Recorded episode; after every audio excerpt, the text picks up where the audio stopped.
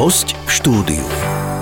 Ak chcú firmy podnikajúce v priemysle zlepšiť podmienky na svojich pracoviskách a obstáť v konkurenčnom boji, mali by sa zaujímať aj o digitalizáciu svojich prevádzok. Zefektívniť riadenie, šetriť náklady, automatizovať procesy a nebáť sa využívať smart riešenia.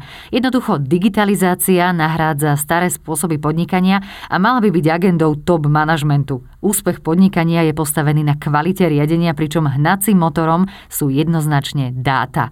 O tom, ako a v ktorých oblastiach ich možno efektívne získavať, sa dnes porozprávame so špecialistom, ktorý sa venuje transformácii firiem na inteligentnú úroveň. Pri hostovskom mikrofóne sedí obchodný riaditeľ spoločnosti GX Solutions, pán Marek Strelka. Vítajte u nás. Ďakujem pekne, dobrý deň. Ja vás ešte trošku predstavím. Vo sfére informačných technológií pôsobíte 12 rokov, počas ktorých ste riadili mnohé IT projekty a vaša spoločnosť sa venuje vývoju telematických riešení, ktoré sú napomocné aj pri nástupe digitalizácie a automatizácie v priemyselných podnikoch. Tak poďme sa najprv trošku povenovať tomu, čo sú to tie telematické riešenia. Je to veľmi jednoduchá vec, veľmi v stručnosti povedané. Zbierame dáta z prevádzky, ktoré sa následne pomocou internetového dátového prenosu posúva ďalej niekam na spracovanie. A tie dáta sa týkajú, podľa toho aspoň, čo ja tomu rozumiem, že týkajú sa dáta o materiáloch, výrobe, logistike, ľuďoch, skrátka všetkých takých dôležitých ukazovateľov, ktoré môžu byť tej konkrétnej firme nejakým spôsobom nápomocné. Áno, dobre ste povedali. Sú to v podstate informácie, ktoré sú z prevádzky a tie informácie my zbierame, teda, ako už bolo povedané, z rôznych strojov, manipulačnej techniky, o ľuďoch, o toku materiálu a ďalších iných faktoroch. Veľmi veľa sa hovorí o štvrtej priemyselnej revolúcii, známe ako Industrie alebo Industrie 4.0, kedy sa prechádza naozaj na digitalizáciu a tá technologická zmena je takým skokom išla dopredu a očakáva sa, že by mali týmto smerom ísť aj priemyselné podniky.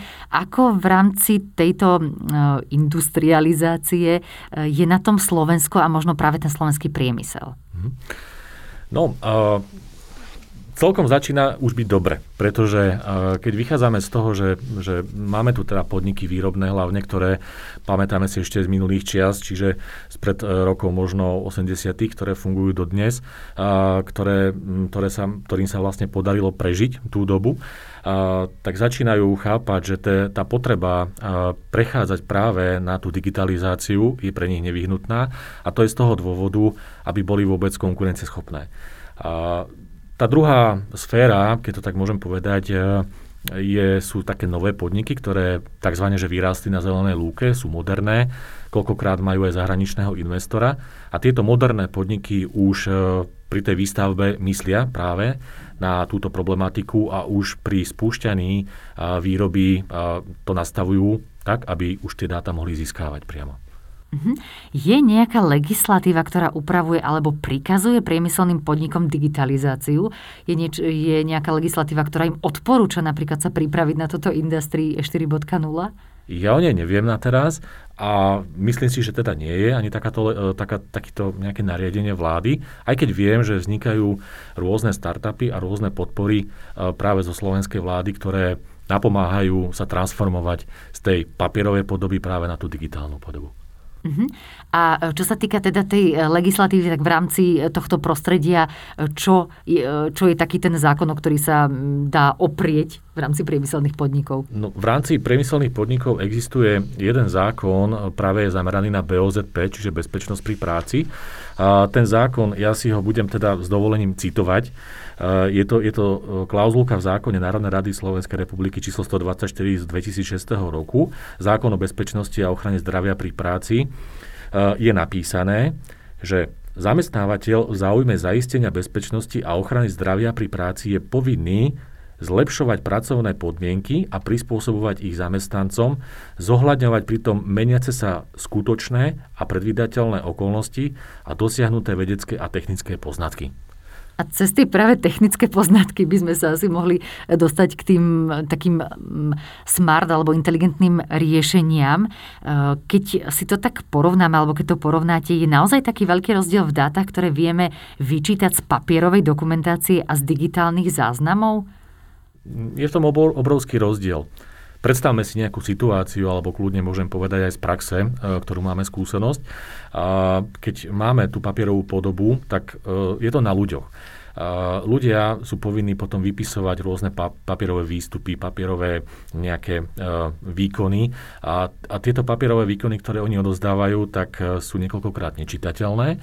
Niekoľkokrát sa stáva, že sú tam chybné údaje, alebo teda neobsahujú žiadne údaje a potom ten človek, ktorý spracováva v takéto papierovej podobe výstupy a musí ich niekam nahrávať do nejakého informačného systému, tak pracuje len s tým, čo má.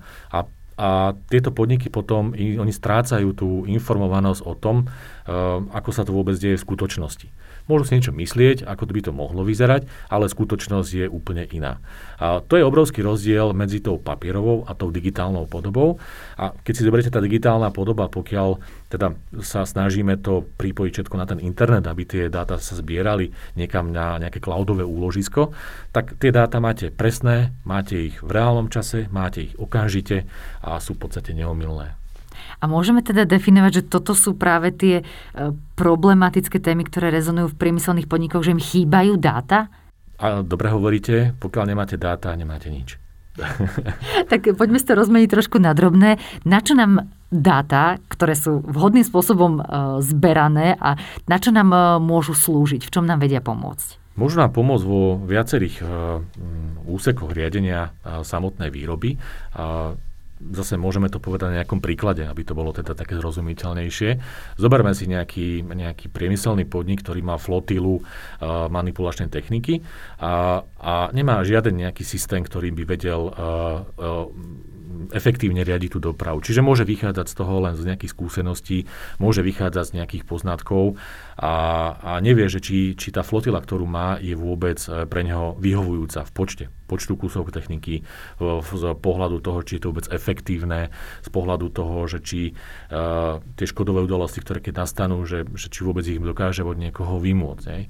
A keď zavedie sa nejaký takýto produkt, ktorý digitalizuje práve tú manipulačnú techniku v podobe, že sa zbierajú dáta, tak mám informácie práve o tom, že či tá technika, ktorú mám, je správne využitá. Či tá technika je vedená človekom, ktorý má vôbec oprávne naviesť tú manipulačnú techniku. Mám dáta, informácie o možno škodových udalostiach, keď sa niečo stane. Mám informácie, dáta o nejakých optimálnych trasách, pretože keď mi jazdí nejaký vláčik, ktorý prepravuje materiál, tak sa snažím nájsť tú optimálnu najrýchlejšiu trasu, aby mohol vstúpiť do toho procesu výroby. A keď nemám tie nástroje, tak neviem, že či je tá trasa vôbec optimálna. Ono to ďalej má také širšie už využitie z pohľadu aj bezpečnosti, čo som už trošku naznačoval z pohľadu toho zákona, že sa občas stáva v podnikoch, že sú tam nehody. Ide osoba alebo človek, ktorý pracuje, ide vozík, narazí do seba, alebo môžu naraziť dokonca na seba aj dva tie vysokozdvižné vozíky. No a my sa snažíme robiť tak tú technológiu, aby dokonca zabraňovala práve takýmto udalostiam, ktoré sú veľmi, veľmi potom také nechcené. A ako to v praxi teda vyzerá, že tá technológia zabráni alebo predíde takejto nehode? Znamená to, že je niekde nejaký varovný signál, ktorý nám dá vedieť, že už je tá technika pri sebe blízko alebo že človek v nejakej zóne, v ktorej nemá byť? Že ako si to môžeme v reáli predstaviť? Sú to technológie, ktoré nám umožňujú zaznamenávať samotný pohyb a detekciu osôb. Je to pomocou ultra-wide technology, ktorá vlastne detekuje prítomnosť osôb. Je informovaný aj ten manipulant, čiže ten vodič toho vozíka, že má v blízkosti toho chodca a zase naopak ten chodec vie, je upozornený cez tú technológiu, že má v blízkosti nejaký ten vozík. Poviem príklad, sú rôzne krížovatky neprehľadné. Človek môže vyjsť z regálu, ide vozík, nevšimne si to v tej rýchlosti a tam sa hlavne stávajú takéto úrazy a nehody. No a keď túto technológiu má ten človek pri sebe alebo ten manipulant, tak sú navzájom o sebe, sú viditeľní, vedia o sebe navzájom a my veľmi výrazným spôsobom eliminujeme práve týmto spôsobom tieto nehody. Vy ste spomínali, že to je vlastne lokalizácia cez UWB, čiže nemáme si to predstaviť ako na základe nejakého GPS signálu, že ono, aký je v tom rozdiel a je toto naozaj aj do tých veľkých hál presnejšie, že nie je tá GPS lokalizácia lepšia? Viete čo? Nie, v tomto prípade určite nie, pretože GPS nám slúži na lokalizáciu. A GPS má takú vlastnosť, že potrebuje priamu viditeľnosť a nesmie mať v sebe prekážky na to, aby vedel určovať presnú polohu. Presná poloha tam funguje zhruba na plus minus 5 metrov, čiže nejaký rádius 10 metrov môže byť, čož pre tieto podmienky sú úplne nevyhovujúce. V skladových prístroch asi nereálne. Nereálne. A koľkokrát tie výrobné závody majú vlastne železobetónové stropy, kde ten signál vôbec neprejde. No a práve tá druhá technológia, čo som tu naznačil, skratke UWB, tak ona práve využíva tú lokálnu sieť, ktorá sa vybuduje vnútri v tej hale a my tam máme dosiahnutú teoretickú presnosť na 0,5 metra. Uh-huh. Poďme sa trošku dotknúť aj výrobných podnikov. Ako vie byť toto riešenie napomocné vo výrobnom procese? Vie to nejakým spôsobom ovplyvniť výrobu? Určite áno. Keď si zase zoberieme ten prípad tej papierovej alebo papierovej podobe informácií, tak znovu sa bude možno opakovať, že pokiaľ nemám dáta o tom, že kde sa mi napríklad nachádza nejaký ten tovar, kde bol zložený nejaký vozíkom, tak mi nastávajú rôzne predĺženia v tej výrobe. Ja keď je moderný podnik a chce vlastne prejsť tým inovačným procesom a zaviesť práve, alebo zavádzať na technológiu, ktorá je Industrie 4.0, tak tým spôsobom sa dokážeme veľmi priblížiť k tomu, aby ten tok toho výrobného procesu bol optimálny pre tú danú spoločnosť a v podobe, že má presné dáta, vie, kde má presne zložené palety napríklad, vie presne využiť, že tú optimalizáciu toho vozového parku, ktorého vozičkara priamo pošle zobrať nejaký ten tovar, vie si pozrieť, že kde sa nachádza samotný ten polotovar, v akom štádiu procesu výroby sa momentálne nachádza. To sú trošku už iné technológie, ktoré nám slúžia aj na detekovanie trebárs z tých paliet, kde bol zložená, kde sa nachádza práve v akom procese je momentálne ten polotovar. Práve mi napadlo, sú tieto systémy natoľko inteligentné, že nám vedia aj navrhnúť riešenie. Mám v zmysle, že teda mám na mysli, že povedzme mesiacami zbierajú dáta, aby som vedela, kde presne mám ktorý materiál v rámci firmy. Teraz ono mi to, tak povediac, vypluje tie dáta a vie mi to aj povedať, že aby ste boli efektívnejší, mali by ste toto presunúť tam, alebo toto zrýchliť, toto zmeniť, alebo to je naozaj zase na tom, ako ten človek vie pracovať s dátami. Určite existujú takéto nástroje v IT sektore. Ten náš software alebo ten náš produkt to takto nerobí. On dozbiera tie dáta, on ich sebe uchováva tie dáta a sú potom tie dáta dostupné v podobe rôznych výstupov a reportov. Čiže človek sa k nim môže dostať v ľubovoľnom čase za ľubovoľné obdobie a potom je to na tom samotnom človeku, ako navrhnúť, čo je pre neho optimálne. On vidí, hej, že ako sa to deje, ako sa to tam v úvodzovkách melí je všetko a navrhovať tak procesy, aby boli efektívnejšie. My sme spomínali, teda vy ste spomenuli, že vieme kontrolovať, kde sa, povedzme, aký vysokozdvižný vozík nachádza, kde materiál sa presúva a ako je to, čo sa týka ľudí. Ako viem, že ľudia, ktorí mi pracujú v tom priemyselnom podniku, sú tam, kde majú byť, odvedú tú činnosť, ktorú majú, ako ich viem nejakým spôsobom aj kontrolovať.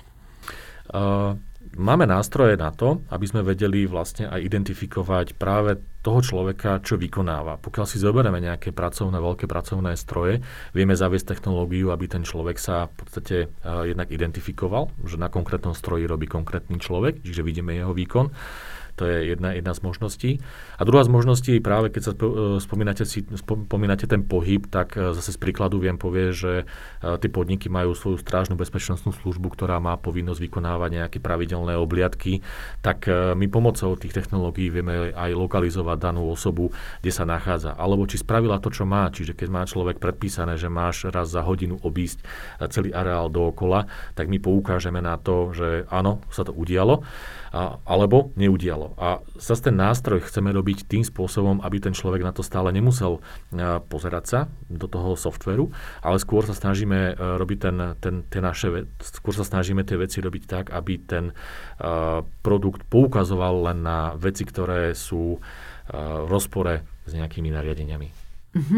A trošku sa vrátim ešte k tej bezpečnosti a k tomu BOZP. Z vašej skúsenosti z praxe riešia to firmy preventívne alebo až po nejakej nehode, že sa vôbec zamyslia, že či dostatočne pristupujú možno aj s takýmito smart riešeniami v zmysle prevencie? Bohužiaľ, prax je taká skúsenosť, že až po nejakom incidente, až potom hľadajú nástroje, ako predísť ďalším podobným incidentom. Pozrime sa aj na to, ako môžeme napríklad monitorovať aj dopravu zamestnancov, teda cestovanie zamestnancov do firmy. Vieme, že veľké fabriky majú svoje vlastné napríklad aj autobusové linky. Tak ako dáta z tohto môžu byť užitočné pre celú firmu? To je dobrá otázka a práve ono to aj naväzuje na to Industrie 4.0, keďže sa nebavíme aj Industrie 4.0 v úšom pohľade, ale aj v tom širšom pohľade, tak on má presah aj na tú dopravu. A práve jedna z tých kľúčových vecí pre tie dané spoločnosti by mal byť aj nástroj, ktorým by vedeli optimalizovať práve aj tú dopravu. Jednak z pohľadu toho, že či tie linky, ktoré oni využívajú na dopravu zamestnancov do práce, sú vyťažené, jednak aby oni potom vedeli, že ktorí tí ľudia, zamestnanci, kde nastupujú, kde majú najviac v podstate frekventovaný ten nástup, po prípade výstup tých zamestnancov. Je to prepojené, dá sa to prepojiť až na personalistiku, kedy sú tam možno že nejaké zrážky zo mzdy. Čiže tento nástroj trošku tak, nie že trošku, ale viac do toho tak zapadá a potom ten výrobný podnik dokáže mať pomocou rôznych technológií taký ucelený pohľad na tú výrobu. Čiže nie len samotná výroba, samotné tie procesy, ale aj čo sa mi deje ešte predtým, ako nastúpi ten človek do zamestnania. Čiže ako aj naozaj efektívne, aj časovo nastaviť tú výrobu, kedy viem, že sa mi naozaj už dostanú reálne do práce tí ľudia, ktorí to majú vykonávať alebo obsluhovať stroje a ako na to nadviazať. Ja ešte môžem doplniť, zase vieme, máme z nášho pohľadu, ako spoločnosti sme zavádzali takýto systém, ktorý v podstate slúžil na to, že či tí ľudia teda chodia do práce. A oni mali nastavenú tak tú výrobu, že keď máte pásovú výrobu, tak ten človek by nemal vypadnúť. A oni vedeli, že či ten človek, ktorý nastúpi do autobusu, reálne naozaj nastúpil a mohli poslať toho človeka domov, aby nenastala nejaký veľký výpadok vo výrobe. Takže to má naozaj reálny dopad na to fungovanie vo firme. A keď ešte sa trošku dotknem tej techniky, tak máte nejaké informácie, že ako aj táto digitalizácia alebo tieto smart riešenia ovplyvnili správanie zamestnancov k technike? Je tam nejaký posun? Áno. Sú výstupy, kde po zavedení takýchto technológií dokáže tá firma úsporiť práve v tých škodových udalostiach. Keď nemáte technológiu, ktorá vám dokáže vlastne sledovať alebo teda kontrolovať ten, čo sa deje s tou technikou, tak potom vždy je to, že samo a sato. Ale keď už tam máte technológiu, ktorá vám umožní identifikovať konkrétneho manipulanta alebo obsluhujúceho toho stroja alebo vozíka, tak je už si ten človek vedomý, že keď sa niečo stane, tak je to na jeho meno. A vtedy po zavedení takýchto technológií sa stáva, že v tých firmách klesne vlastne tie škodové udalosti až o nejakých 90%. Ono inak sa človek správa k niečomu, keď je to naozaj personalizované, je to také skoro až súkromné vlastníctvo, ako keď je to všetkých a zároveň nikoho, tak jednoznačne kolektívny hrdina tu neplatí v tomto zmysle. Je ešte nejaká dôležitá oblasť, v rámci ktorej vedia priemyselné podniky využiť smart riešenia, alebo ktoré teda aj vy máte skúsenosť z praxe, že im vedia byť nápomocné? Je to o tých dátach. Pokiaľ máte technológie, ktoré vám umožňujú zbierať dáta a posúvať len na spracovanie, tak ste v podstate vyhrali. Pokiaľ tie dáta nemáte, tak stále nejak možno trápite, trošku hľadáte tie optimálne procesy. A keby to tak odpoviem na vašu otázku, tak všetko, čo sa dá pripojiť na internet, tak by mala mať tá firma odtade tie výstupy z týchto strojov, zariadení. Treba z mostové žeriavy sme nespomenuli, aj to je jedna z vecí, ktorá sa dá na to pripojiť. Čiže čokoľvek, čo sa dá a môžete mať z toho dáta, tak všetky by mali tieto informácie byť prepojené navzájom. Jediné také asi riziko, ktoré mi z toho vyvstáva, je kvalitné internetové pripojenie. Lebo to asi treba, aby fungovalo, alebo je aj nejaký, povedzme, plán B, že keby náhodou vypadla sieť v celom podniku, tak je tam nejaký, ja neviem, záložný zdroj, že tieto systémy vedia fungovať chvíľku aj samé a zbierať dáta, alebo naozaj to internetové pripojenie je alfa omega. To internetové pripojenie je alfa omega, ako ste povedali, ale treba myslenie na tie zadné vrátka, čiže tie technológie, ktoré sa zavádzajú do týchto podnikov, by mali dokázať aj zbierať dáta v prípade takýchto incidentov, keď vypadne internet, a mať možnosť uchovať tie dáta po nejakú dobu, až do doby možno, pokiaľ sa ten internetové pripojenie neobnoví. Takže treba na to myslieť potom aj pri výbere týchto technológií, aby tie dané spoločnosti neprišli od teda zbierané dáta. Pozrime sa aj na dáta z tej strany, ako tieto riešenia reálne pomohli slovenským podnikom, konkrétne v priemysle. Máte vy takéto dáta, o ktoré sa môžete s nami podeliť? Áno, tak môžem pár ich vymenovať, čo máme teda zo skúseností. Tak je tam zníženie tých nákladov práve v tej spôsobené na tej manipulačnej technike. Je tam odhalenie tých vinníkov a až v podstate tých nehôd. Je tam 100% eliminácia neoprávnenej manipulácie. To znamená, že zase to má veľký vplyv na to BOZP, že kto má oprávnenie môže, kto nemá oprávnenie nemôže, lebo tie technológie by mali byť tak už nastavené, že človek, ktorý má, môže obsluhovať, teda oprávnenie môže obsluhovať, a ten, kto nemá oprávnenie, nemôže. Práve kvôli tomu, aby potom nemali pokuty, nehody a podobne. Ďalej sú to informácie o manažmentu napríklad batérií, čo sme nespomínali. To znamená, že keď je nejaký životný cyklus nabíjací tej batérie, tak sa dá pomocou týchto technológií kontrolovať, či ten dobíjací cyklus je dodržiavaný. A keď je dodržiavaný, tak tým sa veľmi predlžuje tá životnosť tej batérie. Alebo poviem príklady, keď máte nejaké priestory, kde sú nízke teploty, máte špeciálne druhy vozíkov, ktoré sú na to určené, že môžu pracovať v tých nízkych teplotách. A tou technológiou sa dá v podstate zabrániť vstupu do nejakých priestorov, že keď ten vozík tam nie je určený, tak ani nevôjde. Tak to sú ďalšie úspory. Potom sú tam úspory aj už na tej samotnej technike, že to je presne to, že nemáte dáta, neviete, či je optimálny ten počet. A keď zavediete takéto technológie do praxe, tak zrazu možno zistíte, že 3, 4, 5, 6 vozíkov, čo je možno, že nejakých 25 000, 30 000 eur môžete ušetriť aj práve na tom leasingu, na tom nájme tej manipulačnej techniky. Spomínal som tie trasy, že či sú optimálne, viem to zrýchliť celý ten proces, zefektívniť to. A nesmieme zabúdať samozrejme, že na to, keď má na tú veľmi dôležitú vec, a to je ochrana zdravia pri práci, čiže predchádzať takýmto úrazom a nehodám, vďaka takýchto technológií to viete, no a viete si eliminovať tieto úrazy a nehody. Ako môžeme porovnať investíciu do takýchto smart riešení versus návratnosť? Vy ste teraz vlastne už vymenovali niekoľko oblastí, v rámci ktorých sa to vráti naspäť, ale že či si to slovenské podniky, vlastne podnikajúce v priemysle, môžu dovoliť a či by naozaj mali zvážovať takúto investíciu? Netreba sa toho báť.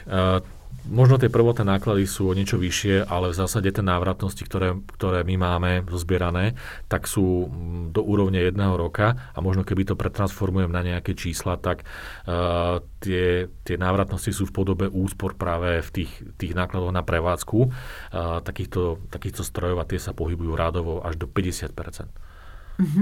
Sú na slovenskom trhu firmy, ktoré ponúkajú takéto smart riešenie, alebo teda inak sa opýtam, mali by sme dať prednosť, keď už si chceme ako firma podnikajúca v priemysle zabezpečiť takéto smart riešenie, tak dať prednosť nejakému nadnárodnému zahraničnému partnerovi, alebo teda vieme aj my na Slovensku ponúkať takéto riešenia? Ja by som odpovedal, že by sme mali určite ponúkať to domáce. A mali by sme istou cestou hľadať toho najbližšieho kontaktu. A nie len to, ale aj tou cestou, že podporovať to domáce, čo tu máme. Áno, existujú zahraničné podniky, ktoré si tu vybudujú moderný závod. Koľkokrát sa stretávame s tým, že sú tu len zahraniční dodávateľe takýchto technológií. A ja si myslím, že je to na škodu, lebo Slováci a slovenský národ si myslíme, že je celkom múdry a má na to konkurovať práve takýmto zahraničným dodávateľským spoločnostiam, a koľkokrát si myslím a dovolím si tvrdiť, že sme aj lepší v niektorých prípadoch. A čo je ešte pridaná hodnota toho, keď si teda odmyslíme, že áno, podporíme vlastný trh, vlastné HDP, podporíme tých, čo sú najbližšie, tak reálne v tej praxi, čo nám to môže priniesť, že keď máme dodávateľa naozaj zo Slovenska versus dodávateľa niekde zo zahraničia?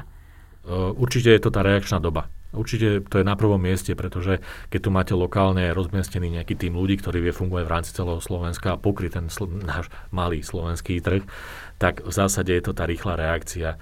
Pokiaľ je potrebné, tí ľudia vedia vycestovať, vedia prísť tej firme. Naozaj, že sa bavíme o možno hodinách, možno, že v niektorých prípadoch 1-2 dní, ale sú to rýchle reakčné doby.